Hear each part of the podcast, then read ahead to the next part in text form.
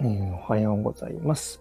ハリキュー FM 今日も始まりました、えー、お越しくださいましてありがとうございます。あなたの専用プログラム、鍼灸師の大豆です。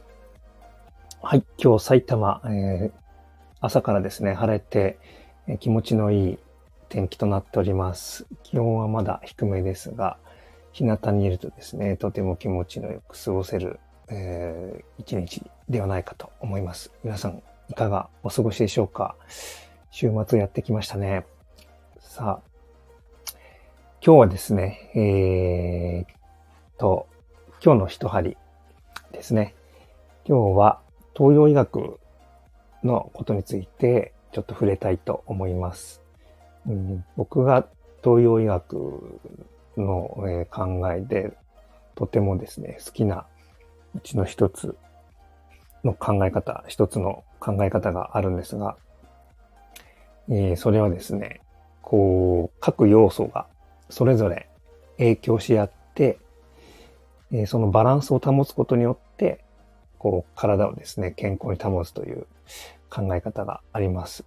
で、これは体に限ったことではなくて、自然界でも同じような、えー、関係性が見られるというところですね。で、まあ、えー、簡単に言ってみると、じゃんけんみたいな関係性ではないのかなと思っております。で、ね、一つ例をとってみると、えー、グーの場合は、チョキには強いですよね。で、でも、パーには負けてしまうという。で、それがお互い関係し合って、えー、それぞれがですね、えー、助け合って補い合ってという関係性。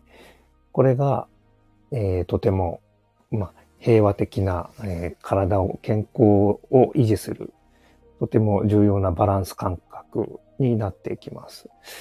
で、そうですね、これが、まあ、この考え方が一つあるとですね、え例えば、もう健康のこと以外でもいろいろ応用が効くのではないかなと最近思っております。